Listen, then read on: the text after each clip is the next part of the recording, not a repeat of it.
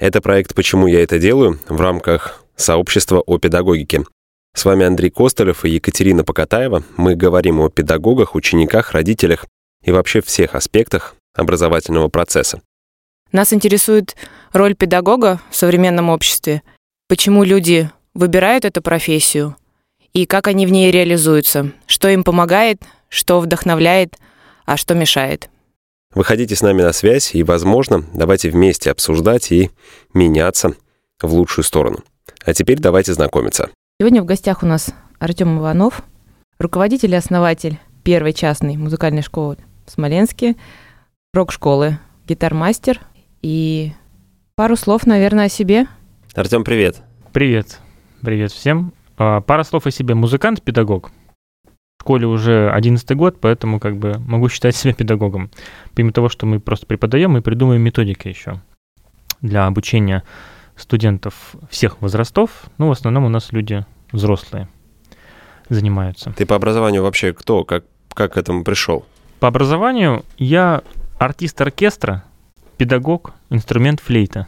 Так вышло, что у меня э, закончилось только одно образование, среднеспециальный музыкальный колледж имени Дмитрия Шостаковича, город Курган. Вот, ну потом я учился в Питере еще, но не закончил. Вот, и инструмент флейта.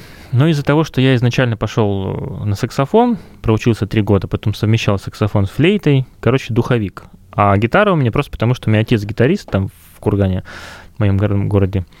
И я с детства как бы на гитаре играю, учусь и как бы себя считаю всегда гитаристом. Ты как гитарист хороший парень или плохой парень? Я в зависимости от кабака, в котором нужно играть, так что, получается, из этого вот вырастает весь мультиинструментализм, который бывает обычно у мультиинструменталистов. То есть здесь, здесь, там, там, сям. Ну и фортепиано, естественно, потому что в музыкальном училище все должны заниматься фортепиано. Ну а мультиинструментализм — это необходимость или это... Так... Это интерес. То есть тебе интересен инструмент, ты идешь его изучаешь. То есть как бы здесь нет никакой необходимости. Вот. Меня звали на фортепианное отделение. Хотели, чтобы похвастаюсь. Пере перевелся на фортепиано, но я сказал нет. То есть по образованию ты музыкант, и там у тебя педагогики нигде не было? Нет, у нас была педагогика как раз-таки в мусколледже.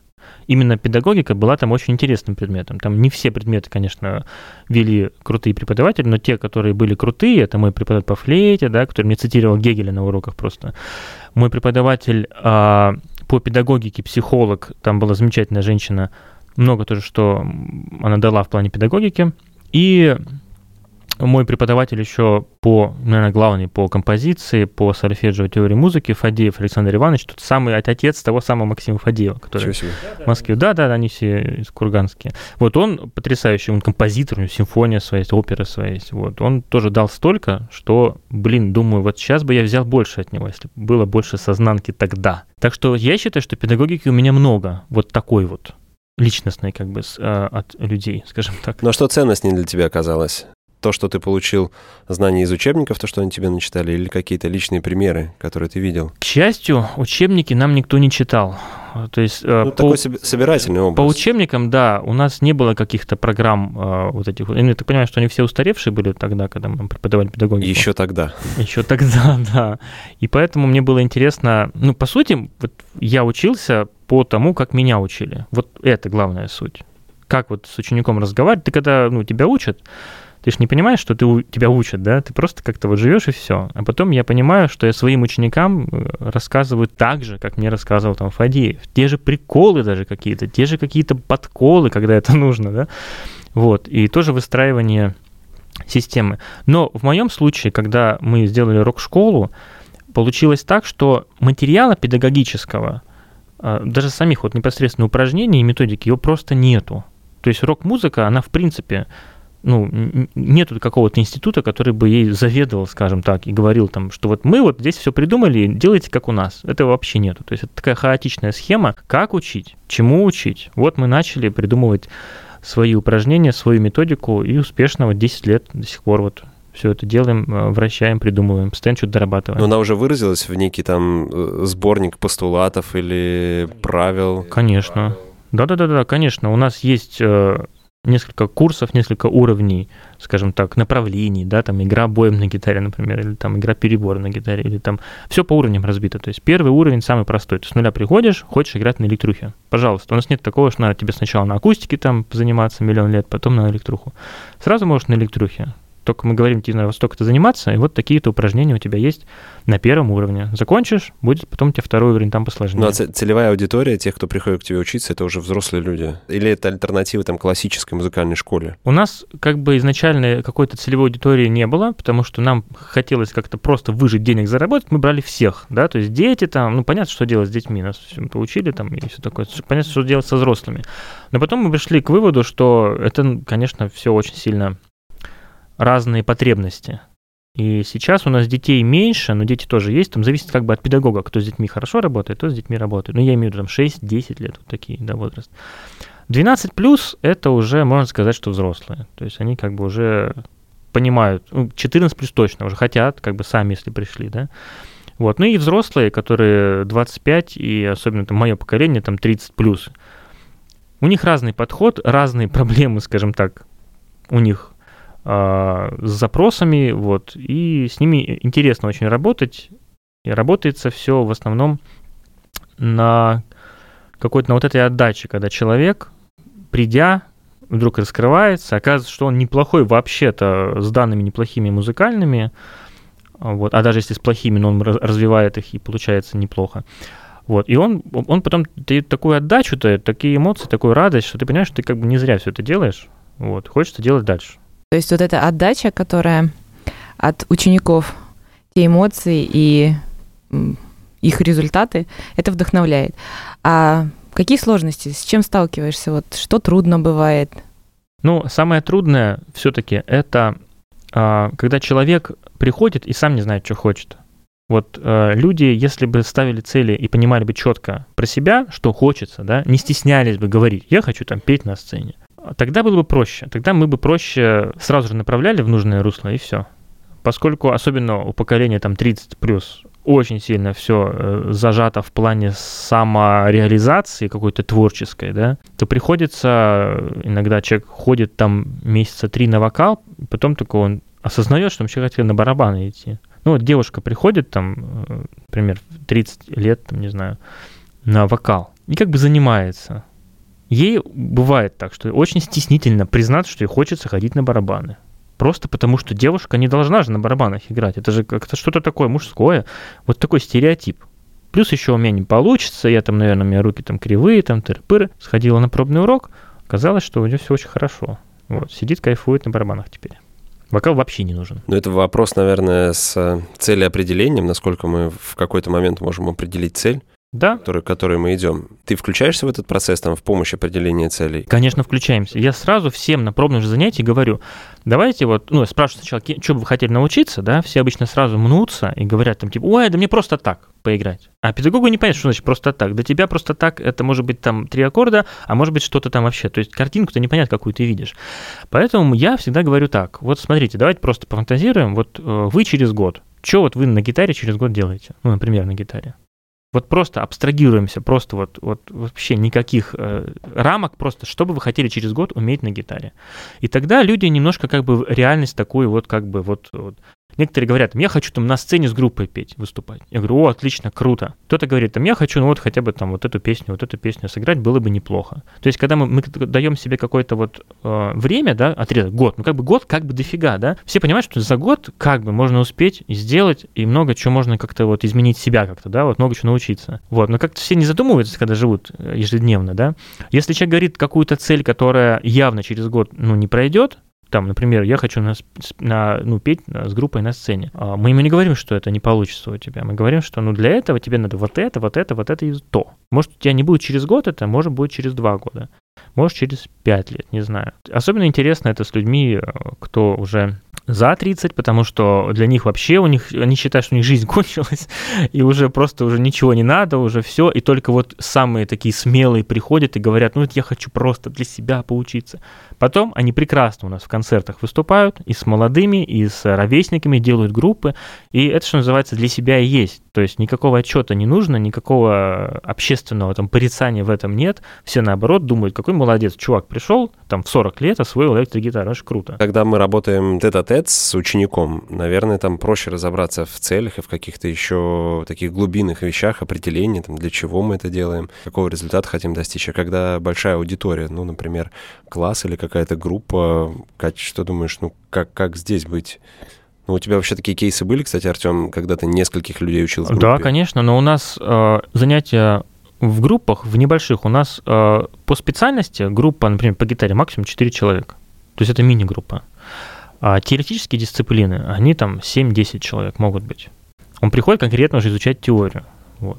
Тут как бы все понятно. Вот мы проходим вот это, вот это, вот это. Потом там второй уровень идешь. Или сольфеджио. Ну, тут, тут, тут нет проблем. А, а можешь рассказать какой-нибудь а, интересную историю, случай из своей практики, именно педагогической, и, может быть, поделишься каким-то советом или вот инструментом для да. педагогов? Ну, случай, наверное, самый не то что интересный, а вдохновляющий, что ли. Ко мне самый возрастной ученик, который у нас был, это 60, по-моему, два года был мужчина. Приехал, пришел на пробный урок по гитаре. Он сказал, что он играл в армии последний раз. Вот. И сейчас у него есть время, наконец-таки, отдаться как бы, ну, вот, любимому делу. Я, конечно, так, ну, с ним позанимался, у него все неплохо стало вообще получаться сразу же, то есть он как будто все это помнил. И у него была конкретная цель научиться играть песни для себя просто. То есть никаких там теорий, никаких переборов слов, ничего, просто аккордами песни, ля-ля. Три месяца позанимался, выучил вот этот уровень наш первый, он там зашел даже на второй. Все, он сказал, спасибо, классно, и ушел. Три месяца потратил 62 года человек, чтобы научиться играть простые вот эти вещи на гитаре, и теперь живет уже немножко более, скажем так, яркую для себя жизнь. Это ж клево. Вот я бы хотел, чтобы когда мне было 62 года, чтобы я бы себе рамок никаких не ставил и что-нибудь пошел бы изучать. Потому что, к сожалению, у нас стереотипы эти очень сильно живут. По поводу советов и лайфхаков, вот часто э, к, к занятиям, особенно музыкой, очень такое гиперответственное какое-то ощущение у людей, что если уж заниматься, то надо заниматься. То есть либо я буду петь как Кобзон, либо я вообще не буду петь. Это в корне неправильная позиция. Как у нас в советское время были дома культуры, куда люди шли после завода, просто чтобы у них в жизни было что-то, кроме завода. То же самое сейчас э, происходит с людьми. Они работают на износ, многие сейчас работают, и у них нет выплеска творчества какого-то. Эмоционального выплеска нету. Не нужно быть кобзонами. Просто ты для себя делаешь то, что тебе нравится. Чтобы понять, нравится тебе это или нет, надо попробовать. Ты можешь потратить на это два занятия, можешь месяц потратить. Если ты после полугода занятия там заставлял себя ходить, почувствовал, что там барабаны не твое, ну ничего страшного, попробуй что-нибудь другое. Ну и как э, педагогам ты вот сказал, э, не бояться пробовать и не навешивать на себя вот эти ярлыки, что или как Кобзон, или как никто. И, наверное, педагогам тоже, да, не пытаться вытащить из каждого ученика, то, что там нет, например, или да, не... Называется выгорание педагогическое. Да, вот я тоже выгорел в свое время, когда ты хочешь каждому ученику объяснить, что музыка это самое прекрасное в мире, что есть, а многим это просто не надо. Как бы, ну... Кто-то просто приходит действительно на три месяца поиграть для себя, выучить определенное количество аккордов и счастливым, радостным пойти дальше. И это нормально, да, это mm-hmm. круто. Если ты не, не хочешь заниматься каждый день по 6 часов, это нормально. Артем, а ты как считаешь, э, педагогика для тебя это призвание? Блин, получается, что призвание. Я так не хотел преподавать, когда мне отец, по сути, тоже музыкальный педагог, сказал, ко мне было лет 20, типа, иди преподавать. Я говорю, нет, я музыкант, в итоге я проработал несколько, там, пару лет, по-моему, звукооператором в ДК. Там тоже в итоге мне пришлось набирать, чтобы какую-то зарплату хоть на учеников. И вот, я понял, что все, нет, да. И у меня стало получаться. Получается до сих пор. Вот куча учеников за 10 лет уже у меня некоторые сделали даже группы свои играют. Вот, поэтому, как бы, да, наверное, это призвание. То есть сейчас глупо говорить, что это какое-то побочное что-то, это главное дело в жизни, да. Больше я, по сути, так плотно ничем не занимаюсь. А ты сравниваешь себя с педагогами, которые, по сути, по моему мнению, заразили тебя вот этим подходом и умением э, разговаривать с учениками? Да, вот меня потрясли педагоги еще и в Петербурге, когда я учился, там год проучился в институте имени Крупской, как она раньше называлась, сейчас она Там потрясающие педагоги, которые вот из головы рассказывали лекции. У нас был такой молдинский профессор из консерватории. Он рассказывал, он, когда он вел мус-литературу, вообще такой предмет, рассказывающий про композиторов. И он нам сказал, что вы все пришли вот из училища, все, что вам там говорили про них, все это неправда. Это все фигня советской пропаганды. А мы действительно по советским учебникам учились. Моцарт там бедный несчастный был, там, там все кидали, все такое. Нифига, это был буржуй, зазнавшийся там тыдры И он из головы рассказывал про этих всех композиторов, как это про своих друзей, с всякими мнениями, еще с теориями. Потрясающе. Вот я так говорить не умею, но вот, вот с этим уровнем, вот этим петербургским я столкнулся в Питере, говорения, и до сих пор его помню. Это круто.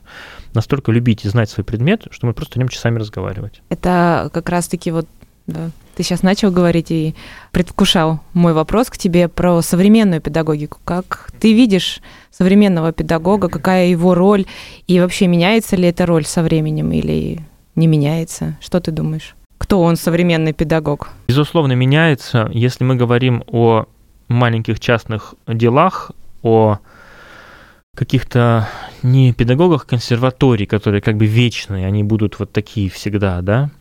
Тут только плюс-минус там интерес будет к этому плавать в, в ту или иную сторону, да?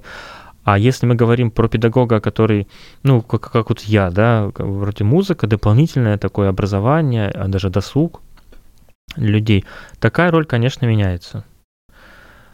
А, больше не будет никогда а, такого, что вот я умею преподавать тебе гитару, ты приходи, если там а, ты будешь играть мои упражнения, у тебя будет, если получаться, значит молодец. Если будет не получаться, значит ты какой-то кривой, не такой.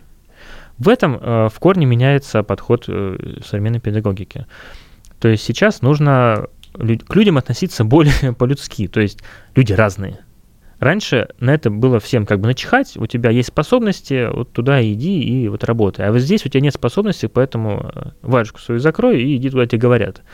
Нет, сейчас э, нужно смотреть, что за человек, чего он хочет, какие у него способности, где у него получается, где у него больше всего там э, радости, где у него получается, ну, хочется заниматься, когда у тебя что-то получается по чуть-чуть, да. И вот как бы если, грубо говоря, раньше лестница была ну, там вот метр вверх, потом ступенька, да, то ты должен этот метр карабкаться, прям вот все положив на алтарь, да, то сейчас лестницы нужно делать более маленькими, маленькими, маленькими ступенечками, чтобы ты мог сойти спокойно, если тебе вдруг не пошло, вдруг ты не, то есть ты, чтобы эту жизнь свою не рушил там, да, а вот, то есть вот эти маленькие лестницы, их нужно сейчас делать, их нету. Чем мы и занимаемся в школе, то есть мы просто по чуть-чуть, по чуть-чуть тебя двигаем вверх, без травматично, чтобы не падал потом с этой большой высоты. Подождите, но если говорить там о каком-то классическом образовании, может быть, об основном образовании, о высшем образовании, то там как раз-таки до сих пор так и осталось, по моему мнению. Есть там ответственная скала метр, и ее нужно достигнуть. Я должен закончить школу, там получить аттестат или получить диплом. И вот этой э, частой постановки целей ее нету. А, ну, ты сейчас говоришь о том, что цели нужно ставить там краткосрочные, более краткосрочными, да, достижения, достижения, достижения, достижения. Не один такой прыжок с шестом на 8 метров, а прыжки, прыжки, вот шаги, шаги. Мне шаги. вот это и не нравится, что сейчас у нас до сих пор сохраняются эти лестницы в метр, и получается, что те, у кого есть способности, там плюс там удача, там, не знаю, деньги, еще что-то, те как бы легко взбираются, остальные падают. Но если мы говорим о дополнительном образовании, то то, с чем, я думаю, многие сталкиваются, когда приводят ребенка заниматься в любой кружок, все хотят там через 2-3 месяца увидеть э, ребенка там на отчетном концерте. Ну, наверное, 85%, по моим ощущениям. Слушай, а, кстати, ты с родителями-то работу какую-то ведешь? Э, ну, то есть есть какая-то обратная связь от тебя родителям по твоим ученикам? Если мы говорим о детях, конечно, да. Да, есть у нас отзывы, они пишут. Э, это обычно, если пишут отзыв, значит, им понравилось. То есть они пишут, все классно, спасибо. Если не понравилось, то не пишут ничего. К сожалению, часто родители не понимают своей ответственности в плане вот этого образования дополнительного детского. А в чем она заключается, по твоему мнению, в дополнительном образовании? Ну, во-первых, спросить ребенка. Это главное. К сожалению, не все спрашивают ребенка, многие просто его приводят. А ребенок сам, он часто не может сказать, вообще-то мне скучно, мне неинтересно. Он говорит, да, мне интересно, потому что он хочет радовать родителей. То есть он не, не может сказать родителю? Конечно, да. И он по итогу говорит, мне нравится, давайте ходить дальше. Мы видим, что ребенок ничего дома не делает, ему это не интересно, да видно на уроках всегда. Мы говорим с родителями, э, и родитель говорит, нет, все хорошо, ему нравится. Он же говорит, ему нравится. Мы говорим, подождите, ну, смотрите, ну, у вас нет результата уже два месяца. Ничего, мы еще походим. Вот. Ну, с такими родителями нужно говорить э, уже в ультимативной форме. То есть, смотрите, у вас ну, ну, нету ничего, прогресса нету. Э, бывает, что обижаются, да, трудно признать, что вот какая-то твоя мечта детства, не реализованная в ребенке, не работает, и ты, как бы, получается, как бы такой должен признать, что ты фигню какую-то творишь со своим ребенком, да? Нет, тогда часто обвиняют нас, что вы не заинтересовали. А детям предлагаете попробовать там другие инструменты, еще что-то, еще что-то, да? Конечно, конечно, конечно, конечно. Ну, тут тоже зависит все от родителя. На мой взгляд, родитель э, должен, если он любит своего ребенка, разрешить ему попробовать туда-сюда, туда-сюда, и не заставлять ходить никуда. А ты в пределах э, дополнительного образования даешь какие-то ориентиры и смыслы, о которых говоришь? Ну, то есть ты их погружаешь в, вообще в эту индустрию? Угу. Да, я погружаю, но максимально трезво. У многих, к сожалению, как и у меня тоже в детстве была иллюзия, что вот я сделаю группу и буду зарабатывать деньги. А, многие видят своих кумиров, кто вообще смотрят за какими-то музыкантами, за кумирами, и они видят в них вот этот результат. К сожалению, не видно все, что отсеялось. То есть, чтобы произошла одна монеточка, там любят ее, не любят, но сейчас она в топе. Вот таких же, как она, еще там миллион просто где-то забыт. Ты должен понимать, что ты, возможно, будешь вот этим растворенным, неучтенным чуваком. Просто потому, что чтобы получилась одна вот такая, надо вот таких вот много. Это как в актерах. Мне понравилось, как Охлобыстин сказал, по-моему, своей дочери или сыну говорил, что у него там дети захотели тоже актерами быть, и он им сказал, что вот, вот смотри, ты будешь, например, там, закончишь там супер крутые вузы. Возможно, тебе придется играть там морковку в детском тюзе в каком-нибудь спектакле всю жизнь там, или там волшебника какого-нибудь страны Оз. Никаких гамлетов. То есть ты должен понимать, что вот это возможно. Если ты готов на риск этот, пожалуйста, иди. Если тебе, может быть, в кайф это действительно, ну, почему нет? А ты за какой подход? За трезвый, честный или за образный в розовых очках. Мне очень понравилась эта история Артема про ступеньки, то, что педагог помогает простроить вот эти ступенечки, и чтобы они были такими небольшими, да, это вот из зоны ближайшего развития. Это очень мне прям зашло, и метафора понравилась. И, наверное, да, я про реальную историю, чтобы дети понимали, и, может быть, без каких-то историй с розовыми очками, но при этом педагог вдохновляет и помогает двигаться туда, и понять ребенку, наверное, его ли это или не его. И, наверное, сняв вот эти розовые очки, он поймет, что я действительно это хочу, и даже роль морковки будет для меня реализацией того, что я хочу, какого-то своего внутреннего потенциала и своего потребности какой-то внутренней. Ну, я считаю, что тоже это правильно. Это данность времени, э, потому что сейчас без каких-то результатов достаточно сложно. И все мы все равно сфокусированы на достижении какого-то результата. К сожалению, никто не хочет наслаждаться процессом. Мне, на, на мой взгляд, это большая Лично беда. мне очень нравится процесс, ведь иногда же процесс является результатом. О, ну, если так посмотреть, то да, конечно. Но... Лично для меня в процессе происходят какие-то изменения, сдвиги, там, тектонические, не тектонические, маленькие. И ты можешь получить э, результаты, на которые даже и не рассчитывал в этом процессе. Так да? тоже может быть. Да, да, но процесс любить — это ключевое. Как бы, ну, не будет результата без любви к процессу. У меня забавная история с YouTube-каналом, он очень у меня старый, и я там подбираю на слух всякие э, нововышедшие там, рокеров, там, Пола Маккартни, там, Гилмора, там, и вы, вытаскивал, ну, делал табы, короче, ну, и делал э, обучалки на английском для большой, типа, аудитории. Мне очень нравился процесс. Э, выхлопа было немного, и потом у меня канал забанили потому что там э, новая политика YouTube началась, там нельзя музыку вставлять чужую, как бы вот. А это как пример звучало оригинал. Ну, короче, вот. И сейчас я тоже думаю, надо делать, мне, мне важен результат, сейчас же YouTube вообще попер, там, да, надо, чтобы подписчики там туда-сюда, а мне уже процесс не интересен. Я уже понимаю, что вот подобрать какую-то мелодию, вот там какие-то фишки, ходы, аранжировки именно вот этого музыканта, мне уже не интересно, мне уже интересно делать свои. И поэтому я это дело смело забросил, как бы меня там не просили, но извините, мне просто неинтересно. У меня будет результат, но я не буду кайфовать от него, мне это не надо. А что, у меня остался последний вопрос, наверное, самый главный. Почему ты это делаешь? Ну, мне нравится себя в этом ощущать. А, и больше всего мне нравится придумывать упражнения, новые методики, новые разработки вот этих самых непосредственно курсов и заданий. То есть я, я как бы сочиняю свою музыку, песни там, э, какие-то свои там аранжировки там делаю. Ну, это, конечно, не дает такого выхода, ну, как музыкант, да, не как педагог, просто как музыкант. А поскольку это не дает сиюминутного выхода, это очень долго на студиях писать, потом это все как-то издавать, все дорого, там еще музыкантов найти. А тут проще, ты берешь, сочиняешь упражнение какое-то коротенькое, да, а у нас они все идут под минусовки обязательно. Я еще пишу минусовку. То есть я себя реализую как композитор, а, вот еще с тех времен с училищных, когда брал курсы композиции. Вот, вот это мне больше всего нравится. И, конечно же, это, по сути, групповые занятия. Я сейчас практически только групповые веду.